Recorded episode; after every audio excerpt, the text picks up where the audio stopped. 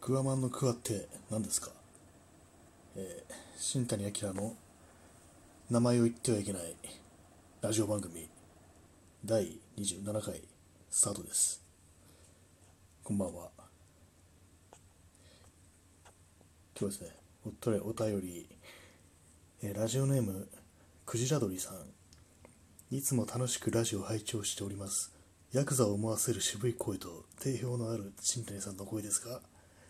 自分は最初聞いた時にタバコの雰囲気を感じました。新谷さんには喫煙の習慣あるいは体験はありますか？よかったらお聞かせください。はいえー、タバコは吸わないですね基本的に。基本的に使吸わないですよ普通に。一応まあ吸ったことは友達とかにもらってちょっと試しに吸ってみたっていうことは、まあ、結構もう昔ですけどありましたけどやっぱななんか楽しみ方がちょっと分かんないっていうか結構そうですね飲み会の時とかにもらってで何とか何本か吸ってみたことあるんですけどももう帰ってからの匂いで気持ち悪くなっちゃってうんこれ自分には向いてないなと思ってそれからまあ別に吸おうっていう気はなくなりましたね。もう大昔の二十歳ぐらいの時ですけど。割と周りに喫煙者が多かったですね。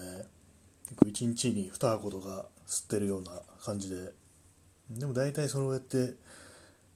喫煙してる喫煙愛好家はやっぱ聞かれるとやめた方がいいよっていうふうに言ってましたね。やっぱりやめらんなくなるからっていうふうに言ってて。うん。そんな感じなんで特に。多分その声の声に対して影響は多分ないかなと思いますね。ただあの子供の時とか毎度家族がみんな、ね、両親とかは普通に喫煙者だったんで、まあ、そういう割と煙でいぶされたりはしてたのかなっていうふうには思いますけど、うん、今の自分の声に対して何か影響があるかっていうと分かんないですね多分まあないかなとは思いますけれどもうん。そうですね。吸ってない吸ってないですね。ですね今日は、まあ、クワマンがいきなりクワマンだったんですけどもクワマンのマンじゃなくてクワマンのクワってなんだよっていう、まあ、これは元ネタが一応あってこれツイッターのでフォロワーさんがヤマピーの P ってなんだよっていうふうにつぶやいてたのが元ネタですね一応。そこから転じてクワマンのクワってなんだよっていうことを言い始めたっていうそういういきさつがありますね。クワマンっていうとこの間も浅草行ってで浅草にはあのクワマンのカレー屋、まあ、クワマンがやってるわけじゃないと思うんですけど多分息子さんなのかな、うん、クワマンカレークワマンブラッキーカレーっていうお店があってで、前に何度か行ったことあるんですよ。クワマンのカレーを食べに。クワマンのブラッキーカレーっていう名前の通りちょっと黒いんですよね色が。インド風のカレーじゃなくてヨーロッパ風の感じで結構甘みが強くってコクがあるみたいな感じでかなり美味しいですねあそこは。割とおすすめできる店だと思います。クワマンのカレー屋。で値段もね結構安いんですよ。あとねお酒もねそのお店で出るんですけどそれもなんか290円とかで結構安くて。でサイドメニューとかもいろいろあるんですけどもカレー以外に。それねううずらの卵を多分燻製したみたいな。カレー風味でにスモークしたみたいなそれメニューがあってそれがあのクワ玉っていうんですけどもクワマの卵ですね。それがねかなり美味しかったですね。ちょっと半分なんかクワマンの店だからちょっと面白いから行ってみようよって感じで友達と行ったんですけども、で、それがかなり美味しくて、で、なおかつリーズナブルっていう、結構いい店なんですよね。前も、確かあの、うん、去年だったか今年だったか、移転したと思うんですね。最初にあの、台東区の龍泉っていうところでやってて、たと思うんですよ。そこかその建物がちょっとあの耐震だったかなんだかでちょっと改修するってことでで浅草のなんなんですかなあれ。両雲閣とかがあったところの近くにな商店街みたいなところに一旦移ってでそこからまたあの元の流線に戻ったっていう感じだと思うんですけど戻ってからは私はまだ行ってないですね。でも結構ね良さそ良さそうですよ。その良さそう使ううまいですよ。クワマンのカレーは。クワマンブラッキーカレーっていう。あれで、ね、店内のね BGM がラッツスターとかかかっててね。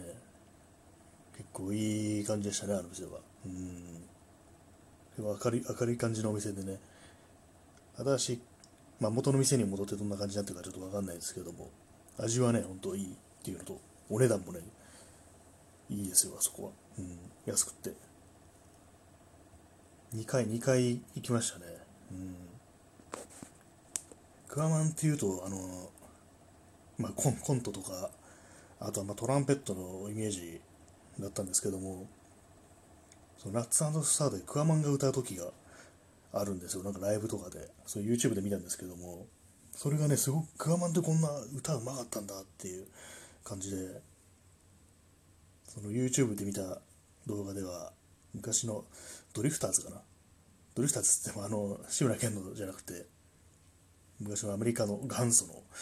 オールディーズの方のドリフターズですね。それの「Fools Fall in Love」っていうのをカバーしててそれがねすごくクワマンの美声がね響き当たっててねすごく良かったですね。ただまあ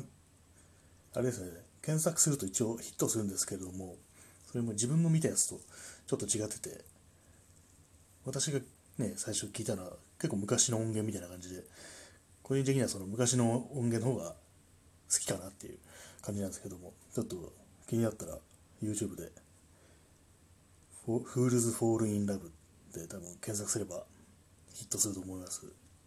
クワマンの歌はね本当いいんですよ、うん、トランペット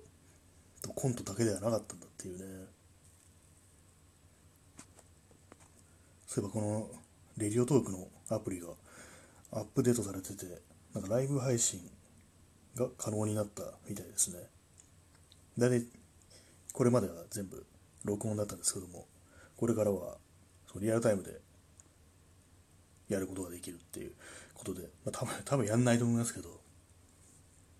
なんかね不意のトラブルとかあったら嫌だなと思って。ごまかしが効かないですからね。今んところはまあ録音でだらだらと続けようかなみたいな感じに思ってますね。あとこれ今そのスマートフォンを手に持って撮ってるんですけどもやっぱりなんかちょっと音がちっちゃいっていう気がするんですよね。聞き直してみると。で昨日イヤホンマイクでもやってみたんですけどもそれだと逆にもっと音がちっちゃくなっちゃうっていう感じでなんかね結構難しいんですよこのアプリの。アプリというかまあこのスマートフォンとの相性なのか。他の人が iPhone で多分同じようにして撮ってる。のは割ともう少し音大きく撮れてるんでまあ Android のとの相性なのかそれとも自分の使ってるそのスマートフォンのがあれなのかちょっと分かんないですけど、まあ、これはまあマイク導入したらちょっとは改善されるかと思いますね。あとですね今日なんか音楽を入れるにはどうしたらいいんだろうと思ってて。まあ通常のね普通の歌だと 前みたいにあの替え歌を歌う羽目になるっていうあれなんでなんか著作著作権フリーのやつどう使ってもいいやつを探してみたんですけどもなんかどれもあんましっくりこないっていうか悪くないんですけどもなんかちゃんとしたラジオ番組っぽくなっちゃってこの自分のすごいねダラダラしたなんかすごいど素人っぽいあれとあんまり合ってない気がしてちょっと使うのが気が引けるってあれでなんか自分でちょっと作曲とかやないけどなんかちょっと音っぽいものを取れないかなと思ってパソコンになんかそれっぽいなんつうんですかねああいうの DTM 用のソフトウェアっていうのか DAW とか書いてありましたけどデジタルデジタルオーディオなんとかとかそんなようなあれでしょうね。そういうそういうのちょっと探していくつかインストールしてみたんですけれどもとりあえずいくつかなんか試してみてリーパーっていうソフトをちょっと導入してみました。これでとりあえずなんかギターとか録音してみたんですけども結構ちゃんと撮れるなって感じでまあ自分がそれを形にできるかどうかはまた別な話ですけれども。うまくやればなんか少しは賑やかしになるようなこの ラジオの音が取れればなっていうふうに思ってちょっとさっきまでいじってたところです。あれですねなんか、まあ、ギターとかもう弾けばいいからあれなんですけどいいんですけどもなんかリズムドラムとかそういうのが本当ねなんか打ち込まなきゃいけないって言われてその辺が本当全然一切センスが皆無なんでこれは難しいなっていうところなんですけども、ね、この辺は音楽できる友達にちょっと聞いてみようかなみたいに少し思ったりしてますね。本当あの辺のね音楽作れる人のセンスはすごいなと思いますね。自分は本当に無理なんですよね。リズム感とか特にないし。ギターを弾くっていうのだと本当体の行為だからそれはある程度慣れればできるんですけれども。なんかねこうゼロから、ね、作っていく。頭の中で想像したものを形にしていくっていうのがなかなかね難しいんですよね。まあその辺ちょっとどうなるか分かんないですけども。まあ音声もマイクが届いたら多少は改善されるかなと思ってるんで。うん。ちょっとなんかよくよくしたいですねこれは。まあ今日は今日第一部かもしれないですけど。この辺でまず終わりたいと思います。それでは皆さんいい夜をお過ごしください。さようなら。